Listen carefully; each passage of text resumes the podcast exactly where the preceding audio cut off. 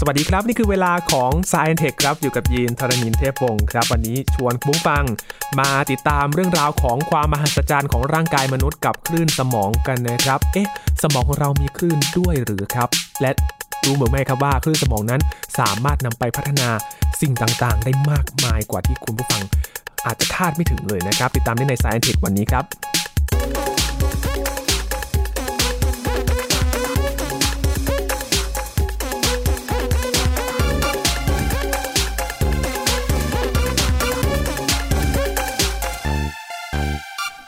ร่างกายของเรานี้มีความมหัศจรรย์หลายอย่างนะครับ บางสิ่งบางอย่างเราอาจจะยังไม่เคยรู้มาก่อนด้วยครับ เช่นเดียวกับคลื่นสมองนี่แหละครับ วันนี้มาดูกันนะครับว่า คลื่นสมองคืออะไร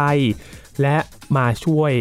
ในการทำงานของร่างกายยังไงบ้างนะครับ วันนี้คุยกับอาจารย์พงศกรสายเพชรครับ สวัสดีครับอาจารย์ครับ สวัสดีครับคุณยินครับ สวัสดีครับท่านผู้ฟังครับ อาจารย์ครับสมองของเรามีคลื่นด้วยเหรอครับอาจารย์อ่าครับ มันเป็นคลื่นไฟฟ้าครับคล้ายๆว่ามนุษย์เราเนี่ยเป็นจริงๆ เป็นมนุษย์ไฟฟ้านะครับคือการสื่อสารระหว่างส่วนต่างๆ ในร่างกายเนี่ยมันจะมีการส่งสัญญาณไป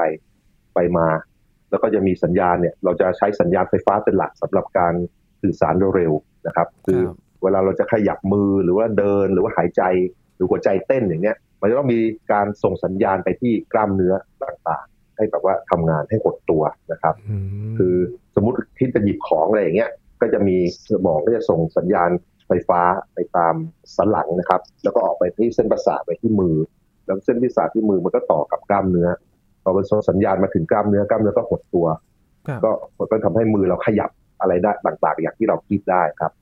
หรือว่าหัวใจเนี่ยถ้าเกิดหัวใจมันเต้นเต้นๆไปเรื่อยๆมันเต้นเนี่ยมันต้องมีสัญญาณไฟฟ้าที่ถูกสร้างขึ้นมา เป็นจังหวะจังหวะจังหวะกล้ามเนื้อมันถึงหดได้ครับถ้าเกิดเราเอามือไปเสียบปลั๊กไฟปุ๊บ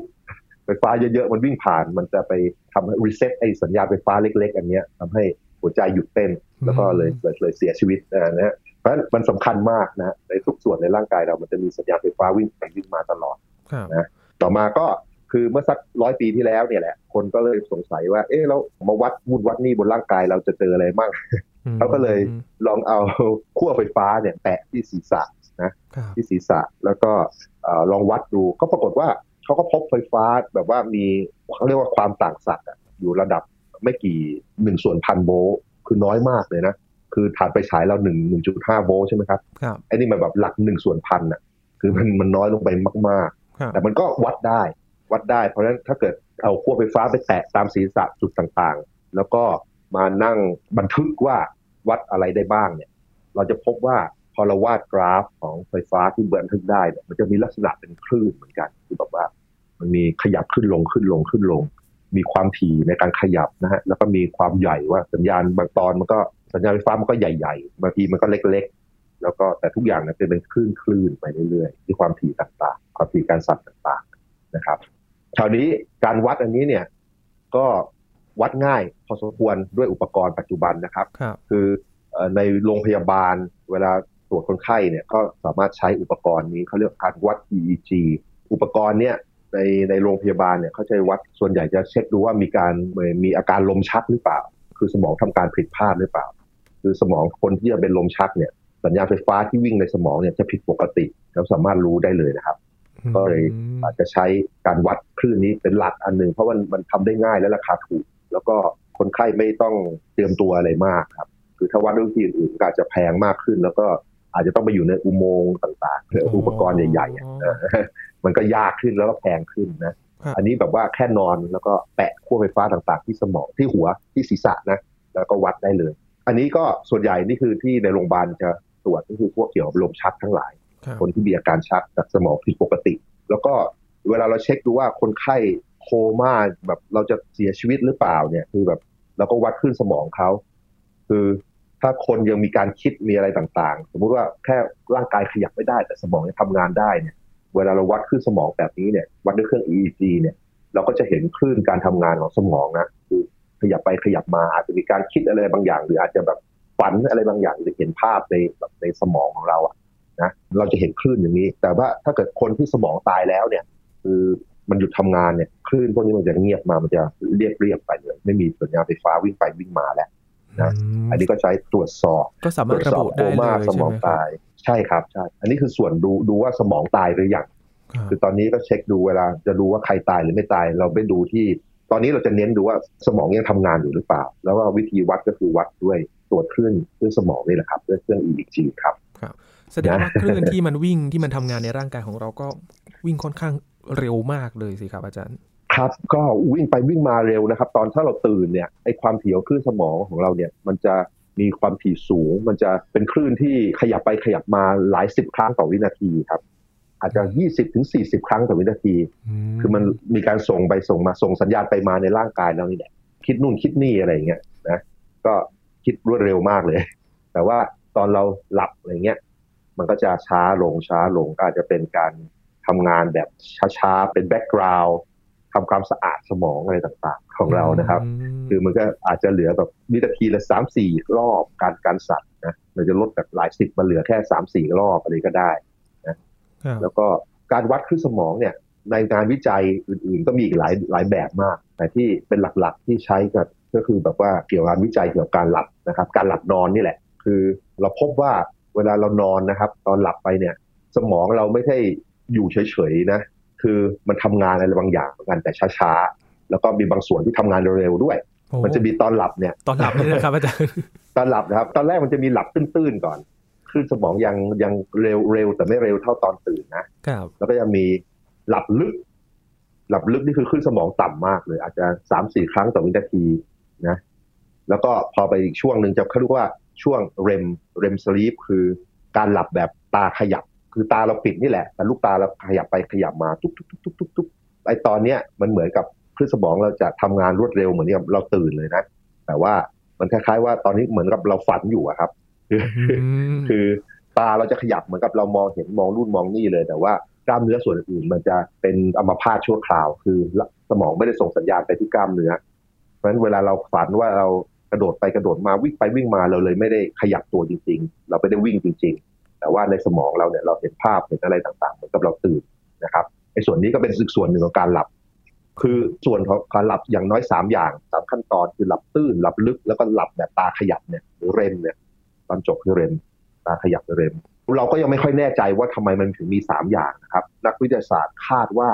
มันเกี่ยวกับการเรียนรู้ เอาการเรียนรู้ในระหว่างวันมาสร้างเป็นความทรงจำต่างๆ คือเปลี่ยนสัญญาณต่างๆ ที่เรียนรู้ระหว่างวันเนี่ยมาเป็นสัญญาณที่เก็บไว้ได้นานๆหลาย ๆ ปี คือสร้างความจำต่างๆนั่นเองนะครับ อีกส่วนหนึ่งคือน่าจะเป็นการชำระล้างสมองด้วย เพราะตอนสมองทำงานเนี่ยมันก็มีการเอาอาหารเอาสารอาหารเอาต่างๆ มาเผาไหม้ในสมองใช่ไหมครับแล้วมันก็จะมีของเสียคาอยู่เต็มไปหมดเลยนะเพราะฉะนั้นไอตอนนอนเนี่ยก็จะเป็นการแบบว่ามันจะเอาน้ำน้ำไขสันหลัง ไหลเข้ามาในสมองล้างออกไป เป็นจังหวะจังหวะจังหวะ อันนี้เพิ่งมีคนถ่ายรูปในเครื่อง MRI เห็นชัดเลยว่ามันมีการปั๊มน้ำเข้าไปในน้ำไขสันหลังไปในสมองตอนเรานอน แล้วก็จังหวะที่น้ำไหลเข้าไปเนี่ย มันคล้ายๆตรงกับตอนหลับลึกเหมือนกันครับคือมันเป็นจังหวะเดียวกัน อันนี้ก็เลยคิดว่าตอนเรานอนเนี่ยก็คงจะเกี่ยวกับสร้างความจำแล้วก็ทำความสะอาดสมอง เพราะฉะนั้นมันเลยสำคัญมากว่า เวลาเราต้องนอนเยอะๆหน่อยอืมหลาย ๆ ครั้งเนี่ยเราจะพบว่าโรคหลาย ๆ อย่างมันเกิดจากนอนไม่เยอะครับนอนครับขาดการนอนไปเนี่ย นอนไม่พอเรื้อรังหลาย ๆ ปี แล้วรู้สึกว่าสมองจะเสีย มีการค้นพบว่าโรคอย่างอัลไซเมอร์หรือพาร์กินสันเนี่ยสักสิบปีก่อนน่าจะมีอาการเนี่ยคนมันจะมีอาการนอนไม่หลับ ซึ่งไม่แน่ใจว่ามันเกิดจากโรคหรือว่า คนนอนไม่หลับเลยทำให้เกิดโรค อันนี้ก็ยังเป็นการวิจัยกันต่อไปครับแต่ว่าตอนนี้ยังไม่มีข้อสรุปเราก็พยายามนอนให้พอ พยายามนอนให้เยอะๆหน่อย อาจจะอืมเจ็ดชั่วโมงซะอย่างน้อยอะไรอย่างเงี้ยครับพยายามอย่าให้เหลือห้าหรือสี่อะไรอย่างงี้ไม่เอา เอาให้มันเกินเจ็ดได้น่าจะดีนะครับครับ ยากจังเลยครับอาจารย์ ยากยาก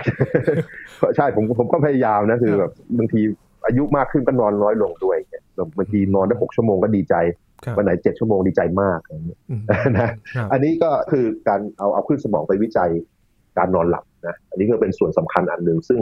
น่าจะมีประโยชน์ต่อพวกเราเอาไปปรับใช้ในชีวิตประจำวันได้ครับแสนดอกงจากว่านี้ขึ้นสมองสามารถบอกอะไรได้หลายอย่างเลย ใช่ครับใช่คือมันเป็นส่วนหนึ่งที่บอกว่าสมองทำงานอะไรอยู่อะครับ แล้วเราก็พยายามไปแปลความของมัน เพราะมันจะมีคลื่นอะไรดูยุ่งเหยิงไปหมดเลยนะ แล้วเราก็ต้องมานั่งแปลความมันโดยใช้เทคนิคทางคอมพิวเตอร์โทรใส่เข้าไปในคอมพิวเตอร์ แล้วก็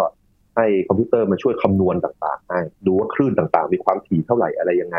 แล้วก็รูปแบบของคลื่นเป็นอย่างไรอย่างเงี้ยแล้วก็ให้คอมพิวเตอร์มันช่วยอ่านให้เขาจะอ่านด้วยตาอาจจะช้าไปหน่อยครับนะครับคราวนี้ก็เลยมีคนหัดเอามาใช้ไงคือ เพราะว่ามันมีคลื่นวิ่งไปวิ่งมาใช่ไหมครับครับแล้วเราถ้าจะวัดเนี่ยก็แค่เอาลวดตัวนำไฟฟ้าไปแตะผิวศีรษะเนี่ยก็วัดได้ใช่ไหม ก็เลยมีการพยายามทดลองแล้วก็เอาใช้ประโยชน์อย่างนี้หลายอันเลย ซึ่งอันที่น่าสนใจมากๆเนี่ยคือสำหรับคนไข้ที่ไม่สามารถบังคับกล้ามเนื้ออะไรได้เลยนะครับเขาอาจจะบาดเจ็บทางสมองแบบว่าก้านสมองเขาพังเป็นส่วนใหญ่อะไรเงี้ยแล้วเขาไม่สามารถจะเขียนหรือขยับตัว หรือบางทีเขาบางคนไม่สามารถขยับตาหรือกระพริบตาได้ด้วยซ้ำเพราะฉะนั้นถ้าเราไปดูเฉยๆเขาจะอยู่เฉยๆแข็งๆเลยเนาะดูเหมือนกับไม่มีปฏิกิริยาอะไรต่างๆ แต่พบว่าเขายังทำงานได้อยู่นะครับ สมองก็ทำงานได้อยู่เขาสามารถรับรู้ได้ เพียงแต่ว่าเขาไม่สามารถติดต่อกับคนภายนอกได้ เพราะว่าเขาไม่สามารถส่งสัญญาณจากสมองมาที่กล้ามเนื้อในร่างกายได้ครับก็เลยมีการพยายามเอาหมวกที่แบบว่าไปครอบศีรษะเขาไอ้หมวกนี้ข้างในก็มีตัวนำไฟฟ้าเป็นลวดทั้งหลายเนี่ยไปแปะไว้ที่ศีรษะ แล้วก็วัดขึ้นสมองเขานะครับ โดยที่อันแรกเนี่ยเขาสามารถให้คนสามารถพิมพ์ตัวอักษรมาบนคอมพิวเตอร์ได้ โดยที่เขาไม่ได้ขยับอะไรเลย พอใส่หมวกอันนี้ปุ๊บวัดขึ้นสมองแล้วเนี่ย ที่จอคอมพิวเตอร์ก็จะมีตัวอักษรต่างๆ วิ่งไปเร็วๆ A B C D E F G ไปเรื่อยๆวูหมุนวนไปเรื่อยๆ แล้วพบว่าเวลาบันถึงตัวอักษรที่เขาต้องการเนี่ยคลื่นสมองเขาจะเปลี่ยนคลื่นสมองเขาจะขยับปุ๊บต่างไปจากปกติเพราะฉะนั้นเราก็จะเขาสามารถเลือกตัวอักษรมาเรียงได้ทีละตัวทีละตัวทีละตัว แล้วก็สามารถพิมพ์ไปได้เรื่อยๆเหมือนกัน ตอนนี้ก็เลยสามารถติดต่อกับคนด้วยการพิมพ์อย่างนี้ได้ ทั้งๆที่ ร่างกายขยับอะไรเลยไม่ได้เลยอืมก็เป็นงานที่กำลังวิจัยกันอยู่ แล้วก็ทำอย่างน้อยคนไข้หลายหลายรายที่มีอาการนี้นะอันนี้ไอ้โรคนี้เขาเรียกว่า locked-in syndrome locked-in แปลว่าเราถูกร่างกายเราถูกล็อกอะทำอะไรไม่ได้ครับนะแต่ว่าสามารถติดต่อชาวโลกได้โดยการวัดคลื่นสมองนี่แหละ แล้วก็เราสามารถเริ่มเลือกได้ว่าตัวอักษรอะไรที่เขาต้องการ แล้วก็พิมพ์ออกมาได้ไม่ต้องขยับเขยื้อนร่างกาย แต่ว่าสมองก็ยังใช้งานได้อยู่ ใช่ครับใช่ อันนี้ยังเป็นกรณีที่หนักกว่ากรณีของสตีเฟนฮอว์กิงอีกนะสตีเฟนฮอว์กิงที่เป็นโรคแล้วก็อยู่บนรถเข็นใช่ไหมตาเขายังขยับได้ เขายังใช้ตาขยับไปขยับมาเลือกตัวอักษรเลือกอะไรได้ แล้วคอมพิวเตอร์มันก็คอยดูว่าตาขยับเลือกอะไรดังนั้นเขาสามารถอย่างน้อยยังพิมพ์อะไรต่างๆ ได้เร็วกว่า กรณีนี้ ในกรณีที่แบบขยับอะไรไม่ได้เลยเนี่ยก็ต้องใช้การวัดคลื่นสมองเอาดูว่าเป็นตัวอักษรที่ต้องการหรือยังคลื่นสมองว่าจะขยับ ต่างไปจากปกติแล้วก็เลือกได้อืมนะครับเอาแสดงว่าอีกเคสหนึ่งที่หนักกว่าตาคือขยับไม่ได้เลยเหรอครับอาจารย์ ตาเขาแบบบังคับไม่ค่อยได้อะครับ บางทีตาจะขยับนิดๆหน่อย แต่ว่าบังคับตามใจไม่ค่อยได้โอ้อันนี้ดีกว่าไปกันใหญ่เลยเนาะยากแย่เลยนะครับถ้ายากแบบนี้ใช่แต่เราก็ต้องใช้เนี่ยความรู้และเทคโนโลยีช่วยเขาอะครับครับ ซึ่งคนเนี้ยเขาพิมพ์ออกมาเขาตลกมากเลยนะเขาบอกว่าก่อนที่จะมีเทคโนโลยีเนี้ย เขาเศร้ามาก เพราะว่าคนจะเดินผ่านไปเดินมา เห็นเขาเหมือนเป็นท่อนไม้ท่อนหนึ่งอะอืมเหมือนกับว่าเขาไม่รู้เรื่องอะไรหรอกนะแล้วก็ไม่มองหน้าเขาไม่มองอะไรด้วยซ้ำไม่พยายามคุยอะไรกับเขาด้วย แต่พอมีอุปกรณ์สามารถพิมพ์ออกมาเนี่ยเขาก็สามารถคุยกับชาวบ้านได้ แล้วเขาก็บอกได้ว่าเขาเป็นคนตลกนะ แล้วก็มีโจ๊กมีอะไรด้วยมาบอกเล่าเรื่องตลกให้คนอื่นฟังได้ด้วย อันนี้ก็เป็นเรื่องซีเรียสคือทำเป็นงานวิจัยที่พยายามแก้ปัญหา ที่ซีเรียสมากเลยนะสำหรับครับคนที่มีโรคประเภทนี้ ก็มีการประยุกต์ใช้อื่นๆอีกหลายอันเลยที่ซีเรียสน้อยลงหน่อยหนึ่งยกตัวอย่างก็มีคนเอามาสร้างอุปกรณ์ที่ไปคาดรอบๆศีรษะเนี่ยนะครับ รอบหัวเราเนี่ย แล้วก็วัดคลื่นสมองเรา แล้วก็ต่อกับแอปพลิเคชัน ต่อกับแอปพลิเคชันบนโทรศัพท์เขาบอกว่ามันจะช่วยวัดขึ้นสมองเราแล้วเราก็พยายามจินตนาการหรือนั่งสมาธิพยายามทำให้ใจสงบ แล้วจะดูพยายามทำให้คลื่นสมองเราแบบ ช้าๆเหมือนนั่งสมาธิอยู่เหมือนกับแบบอยู่สงบสงบๆอะไม่คิดอะไรอย่างเงี้ยก็เป็นอุปกรณ์ช่วยสำหรับการทำให้ใจสงบเวลาเราทำงานแล้วแบบเครียดมากอะไรอย่างเงี้ยนะมอันนี้ก็เป็นอุปกรณ์ที่แบบว่ามาเออทำให้ใจสงบลงหัดนั่งสมาธิให้ดีขึ้นอะไรอย่างเงี้ยแล้วนอกจากนี้อุปกรณ์เดียวกันเนี้ยที่วัดคลื่นสมองที่ศีรษะเนี่ยประต่อกับแอปอื่นต่อกับเกมก็ได้โอ้ กำลังสนใจเริ่มตัวนี้เลยครับอาจารย์เล่นเกมโดยใช้คลื่นสมอง ใช่ใช่ใช่ก็แอปมันก็จะดูว่าคลื่นสมองเราเป็นยังไง แล้วก็แบบเราก็พยายามขยับของไปขยับของมาในเกมอะอาจจะทำให้ลูกบอลเลี้ยวซ้ายเลี้ยวขวากิ้งไปกิ้งมาอะไรอย่างเงี้ยก็เล่นกันได้เหมือนกันก็มีเริ่มมีนะไอตัวที่มาคาดค่าศีรษะเนี่ยมันก็มีราคาไม่แพงเท่าไหร่แล้วแต่แบบไม่กี่พันบาทก็เริ่มมีแล้วนะคือเมื่อก่อนมันจะแพงมากเดี๋ยวนี้มันถูกลงมาเยอะ อาจจะเริ่มต้นที่สองสามพันบาท ถ้าของแพงหน่อยอาจจะใกล้ๆหมื่นบาทอะไรเงี้ยไอตัวตัววัดที่ศีรษะนะครับ นอกจากนี้ก็พอถ้าเกิดเราบังคับอะไรในเกมได้เนี่ยก็สามารถบังคับของที่แบบอยู่ในโลกจริง ๆ ของเราได้นะ คือเขามีการทดลองกับหนูก่อนอย่างตอนแรกวัดขึ้นสมองหนู หนูทดลองเขาทำหนูทดลองเป็นหนูทดลองจริง ๆ เลย แล้วก็จับหนูเนี่ยไปนั่งอยู่บนแบบรถมอเตอร์อะรถที่แบบว่าเป็นรถของเล่นอะแต่ว่าเอาขึ้นสมองของหนูเนี่ยไปบังคับให้รถมันเดินหน้าถอยหลังเลี้ยวซ้ายเลี้ยวขวาได้คือกลายเป็นหนูขับรถได้แล้วแล้วเราแบบสมมติเราเอาของเอาอาหารไปวางที่ต่างๆ เนี่ยหนูก็สามารถขับรถเข้าไปใกล้ๆหาอาหารอะไรได้ ก็ขับเป็นเหมือนกัน ดูคลื่นสมองคือคลื่นสมองมันไม่ได้มีเฉพาะมนุษย์นะครับสัตว์ต่างๆก็มี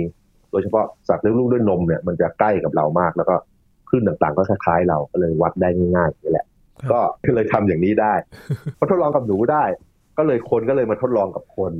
ก็คือคนสามารถใส่อุปกรณ์ที่หัวเรานี่แหละ แล้วก็วัดขึ้นสมอง แล้วก็ต่อคอมพิวเตอร์หรือโทรศัพท์ แล้วก็มันก็ไปบังคับเครื่องบิน บังคับเครื่องร่อน บังคับโดรนต่างๆ ให้บินไปบินมาได้บังคับลูกโป่งที่แบบติดใบพัดให้มันลอยไปลอยมาได้ อันนี้คนก็เริ่มพยายามทำอย่างนี้นะ คือแบบสามารถแทนที่จะบังคับ ของเล่นต่างๆ ด้วยการใช้มือใช่ไหมกับจอยสติ๊กใช่ไหมอันนี้ก็เริ่มแบบคิดให้มันเลี้ยวซ้ายเลี้ยวขวาได้แล้ว ก็ต้องพัฒนาเพิ่มเติมให้มันละเอียดมากขึ้นแล้วเร็วมากขึ้น มันถึงจะเล่นเกมอะไรได้สนุกมากขึ้น อันนี้ก็เป็นสิ่งที่คนพยายามทำนะครับนะนอกจากนี้มีการประยุกต์อีกอันหนึ่งที่ตลกดีนะ ที่เมืองจีนเขาทดลองกับนักเรียน นักเรียนป .5 ครับ เด็กป .5 นะป .5 เด็กป .5 คือจะมีไอ้คาดศีรษะเด็กเลยนะ เป็นเหมือนอะไรล่ะเหมือนเข็มขัด แต่ว่าไปวางไปพันรอบหัว พันรอบศีรษะด้านบน แล้วข้างหน้าก็มีไฟติดด้วย มีไฟหลายสีมีแบบ มีแดง มีน้ำเงิน มีเขียวอะไรอย่างเงี้ยนะครับ แล้วก็คุณครูก็อยู่หน้าชั้นเรียนเนี่ย แล้วก็อุปกรณ์เนี่ยมันก็จะวัดขึ้นสมองเด็กๆ มาเรื่อยๆ แล้วก็ส่งข้อมูลไปที่คอมพิวเตอร์คุณครูด้วย iPad คุณครูอะนะ แล้วก็คุณครูก็จะ เห็นว่านักเรียนคนไหนไม่ตั้งใจอะไรอย่างเงี้ยนะแล้วก็ อันนี้คือคือเขาบอกว่ามันสามารถวัดขึ้นสมองได้ว่า ตั้งใจไม่ตั้งใจหรือว่ามีสมาธิหรือเปล่านะคุณครูก็บอกว่ามันได้ผลนะ บอกว่า เออ เด็กมันตั้งใจเรียนมากขึ้น เด็กบางคนก็บอกได้ผลดี แต่เด็กบางคนบอกอืบางทีผมก็ ผมก็ไม่เข้าใจเหมือนกันว่าไฟมันขึ้นมันมั่วหรือเปล่าบางทีผมตั้งใจไม่ตั้งใจมันไม่ตรงไฟเท่าไหร่นะแต่ว่าไม่เรานี่ไม่รู้แต่ว่าโดยโดยรวมมันดีขึ้นมันอาจจะเป็นเพราะว่าเด็กเขาพยายามพอพอมีอะไรบุกกรที่หัวแล้วเนี่ยเขาก็เลยคิดว่าอยากตั้งใจเรียนมากขึ้นอะไรมากขึ้นหรือเปล่านะอันนี้ไม่แน่ใจเหมือนกันเอ๊ะจะเชื่ออะไรดีนะครับอาจารย์เชื่อเด็กหรือว่าเชื่อสัญญาณที่ขึ้นอยู่ตรงเครื่องมือ ใช่ครับอันนี้ใช่คือคือถ้าอาการมันเป็นอย่างเนี้ย ผมจะเดาว่าจริง ๆ มันอาจจะไม่เชิงว่า วัดได้ละเอียดและดีอย่างนั้นนะแต่ว่าก็ต้องทำการทดลองเพิ่มเติมเพื่อฟันธงต่อไป แต่ว่าบางทีมันก็เหมือนยาหลอกอะคือ พอมันมีพิธีกรรมแบบเอาอุปกรณ์นี้มาติดที่หัวแล้วเนี่ย เด็กก็เลยตั้งใจเรียนมากขึ้นก็เป็นไปได้ความรู้สึกแบบโดนความรู้สึก โดนโดนโดนคุณครูจ้องมองอยู่ นอกจากนี้เออข้อมูลในพวกนี้นอกจากไปให้คุณครูแล้วยังส่งไปให้คุณพ่อคุณแม่ที่บ้านด้วยนะโอ้น่ากลัวครับนี่ใช่ใช่ใช่คุณพ่อคุณแม่ที่บ้านก็ได้ดูอันนี้ไม่รู้ ถ้าซีเรียสกับคะแนนนี้ก็มากไปนะอาจจะไม่ดีก็ได้ แต่รู้สึกมันเหมือนจะเป็นการโดนจับจ้องไปไหมครับอาจารย์ ผมก็ว่างั้นนะ ผมว่ามันแต่ก็นั่นแหละมันเป็นการทดลองในประเทศจีนไงแล้วก็ก่อนจะมีนโยบายอะไรต่างๆเขาก็ทดลองกับกลุ่มเล็กก่อนอะไรเงี้ยเขาก็ทดลองไม่ได้ทดลองทุกแห่งนะครับนะอันนี้ก็เป็นบางส่วนเขาทดลองดูว่ามันจะได้ผลดีไหมคือเขามีแผนการที่ว่าจะปรับปรุงการเรียนการสอนอย่างไรอะแล้วก็อันนี้เป็นอันหนึ่งที่บอกว่าจะตรวจดูว่านักเรียน ตั้งสมาธิดีไหมอะไรต่างๆอันนี้ก็เป็นการทดลองของเขานะครับ นอกจากนี้ครับ สมมุติว่าเราสนใจเรื่องคลื่นสมองอะไรต่างๆ เนี่ย เราจะทำอะไรกับมันได้ไหมเนี่ย ปรากฏว่าตอนนี้มันมีเว็บไซต์หลายอันที่น่าสนใจ อันที่สนใจเนี่ยเขาเรียกว่า Open BCI นะครับ Open คือเปิดนั่นแหละนะ BCI มันคือย่อมาจาก Brain Computer Interface BCI Brain Computer Interface อันนี้คือ เป็นแบบว่าองค์กรที่ว่าเป็น Open Source คือซอฟต์แวร์แล้วก็ฮาร์ดแวร์ต่างๆ เปิดเผย แล้วทุกคนก็สามารถมาใช้ได้ เอาแบบเข้าไปผลิตได้เลยนะสมมติเด็กมัธยมปลายขึ้นไปเนี่ยผมว่าน่าจะทำการทดลองเกี่ยวเรื่องนี้ได้แหละนะคือสามารถไปดูว่าแบบที่เราจะวัดตัวนำไฟฟ้าที่ไปแตะที่ศีรษะเนี่ยเป็นอย่างไรบ้าง หมวกต่างๆ จะออกแบบอย่างไรบ้าง แล้วจะไปติดยังไงแล้วมีโปรแกรมอะไรบ้าง มันมีเยอะแยะมากเลยนะ คือสามารถมาทดลองกับคลื่นสมองตัวเองได้ในที่สุดนะอันนี้ผมก็เห็นในเมืองไทยก็มีบางคนบางแห่งวิจัยไอ้เรื่องนั่งสมาธิอะไรเหมือนกันนะก็คือวัดคลื่นสมองแล้วมานั่งสมาธิต่างๆ แต่ว่าผมก็ไม่รู้รายละเอียดว่าไปถึงไหนแล้ว แต่ว่าอันนี้น่าจะเป็นโปรเจกต์สำหรับเด็กๆให้ทดลองทดลองนี่ได้ อย่างน้อยเอามาเป็นรีโมทคอนโทรลก็ได้เปิดปิดไฟหรือว่าเล่นเกมบังคับเกมอะไรแบบหรือเขียนเกมนะก็อาจจะเป็นไปได้ ก็อยากให้ไปไปดูกันกับ Open BCI นะครับ Open Source Brain Computer Interface นะเข้าไปดูได้เลยใช่ไหมครับอาจารย์ตัวนี้ ได้ครับใช่ครับ openbci.com นะครับ เป็นเว็บไซต์ openbci.com มีแอปมีโปรแกรมต่างๆเยอะแยะ แล้วก็มีดีไซน์มีแบบที่ว่าเรามาผลิตฮาร์ดแวร์ในการวัดคลื่นสมองของเราเองได้เห็นอุปกรณ์จากหน้าเว็บไซต์ที่เขาเป็นตัวอย่างนะครับอาจารย์เป็นเหมือนแบบเหมือนสวมหัวอ่าก็ใช่ใช่ถ้าเป็นหมวกอย่างนั้นมันก็มันก็จะสะดวกนะครับครับคือ มันวางแปะลงไปมันก็ใช้ได้เหมือนเหมือนเดิมทุกครั้ง ไม่ต้องไปค่อยๆ แปะทีละส่วนทีละส่วนทีละส่วนอืมก็คือวัดได้ทุกจุดเลยที่อยู่บนศีรษะเราใช่ครับโหนี่เป็นความมหัศจรรย์ของคลื่นสมองเลยนะครับว่า จริง ๆ มันจะมีโอกาสไปทำอย่างอื่นได้อีกไหมครับอาจารย์ ผมว่าจริง ๆ เนี่ย คือคือมันมีการทดลองอย่างนี้ด้วย สมมุติว่า เราส่งสัญญาณไปที่แขนของเราเนี่ยให้มือเราขยับนะครับครับเราจะวัดได้ว่าคลื่นสมองเราส่งสัญญาณไปที่กล้ามเนื้อใช่ไหมเราสามารถเอาไอ้สัญญาณตรงที่จะไปที่กล้ามเนื้อเนี่ย ไปต่อคนอื่นได้ด้วยนะฮะไปต่อคนอื่น ใช่แล้วเอาสัญญาณเดียวกันเนี่ยไปส่งให้อีกคนอื่นครับไปแปะที่ผิวเขาเนี่ยที่แขนเขาเนี่ย แล้วคนคนแรกเนี่ย คนที่หนึ่งเนี่ย สามารถคิดให้คนที่สองกำมือหรือขยับมือได้อืม นะอันนี้จะไปทำอะไรต่อเดี๋ยวผมก็ไม่แน่ใจนะ แต่ว่ามันเป็นรีโมทคอนโทรลเราระดับคนได้นะ บังคับให้มืออีกคนหนึ่งขยับตามใจของเราคนได้นะแบบส่งสัญญาณไป ไม่รู้ดิครับ อันนี้อาจจะเป็นเล่นกลหรือเล่นเกมอะไรบางอย่างก็ได้ไม่แน่ใจนะมันก็เดายาก แต่ว่าคลื่นสมองที่แบบว่าเอาไปบังคับสิ่งต่างๆบังคับมอเตอร์ต่างๆบังคับเกมต่างๆ บังคับของเล่นต่างๆนะ หรือว่าฝึกหัดดูคลื่นของเราเองแล้วพยายาม บังคับให้ใจเราสงบลงอย่างเงี้ยมันก็เป็นการวิจัยเป็นการประยุกต์สมัยนี้ตอนนี้ครับคือตอนนี้เราก็แบบคล้ายๆเพิ่งเริ่มเพราะว่าในเชิงที่ว่าอุปกรณ์ต่างๆ ที่มันถูกแล้วก็หาง่าย แล้วก็สามารถแพร่หลายมันเริ่มเพิ่งเริ่มมาไงครับ อันนี้แต่ว่าก็ต้องขึ้นกับจินตนาการของคนที่ไปทำนู่นทำนี่อะครับ ว่ามันจะทำอะไรต่อไปได้ ผมว่าพวกเกมต่างๆน่าจะมีเยอะอะ เพราะว่าคนเราชอบนะน่าจะสนุกน่าดูเลยนะครับแบบไม่รู้ว่าเราคิดอะไรอยู่ ใช่ใช่ไอ้ไอ้ไอ้แบบว่ารู้ความคิดนี่อาจจะยังไม่ถึงตรงนั้น เพราะมันมันเป็นข้อมูลหยาบมากนะครับข้อมูลที่แบบคิดคิวศีรษะของเราเท่านั้น แต่ว่ามันก็ไปได้เยอะเหมือนกันจากข้อมูลหยาบๆนี้ มันมีรูปแบบต่างๆ ซึ่งสามารถแยกแยะได้นะว่าเราพยายามทำมันอยู่พยายามขยับไปทางนู้นทางนี้ได้ มันมันรู้พอสมควรนะครับครับเอออาจารย์ครับถ้าคลื่นสมองที่อาจารย์บอกว่าไม่ใช่แค่มนุษย์เท่านั้นที่เราจะตรวจจับได้คลื่นสมองของสัตว์อืมแบบนี้ เราจะไปสามารถแบบ ไปตรวจจับการเคลื่อนไหวของสัตว์ อันนี้มันจะเป็นประโยชน์ได้ไหมครับ นั่นน่ะสิครับ ไม่รู้ว่าเราสามารถสื่อสารกับสิ่งมีชีวิตอื่น ๆ ได้ไหมเนาะครัสบมมติว่าเราวัดขึ้นสมองของสุนัขอย่างเงี้ยใช่ไหมที่อยู่กับเราเนี่ย ผมยังไม่แน่ใจว่าเอ่อมันต้องรองงานวิจัยเพิ่มเติมอะว่าเราสามารถจะใช้ข้อมูลเหล่านี้มาพูดคุยกับสุนัขได้หรือเปล่าอืมก็ต้องลองต่อไป คือนักวิทยาศาสตร์ก็คงจะแบบ เขาสงสัยนะมันเริ่มอย่างนี้เสมอแบบว่าสงสัยว่าเอ๊ะหรือว่าเราจะคุยกับสุนัขหรือแมวได้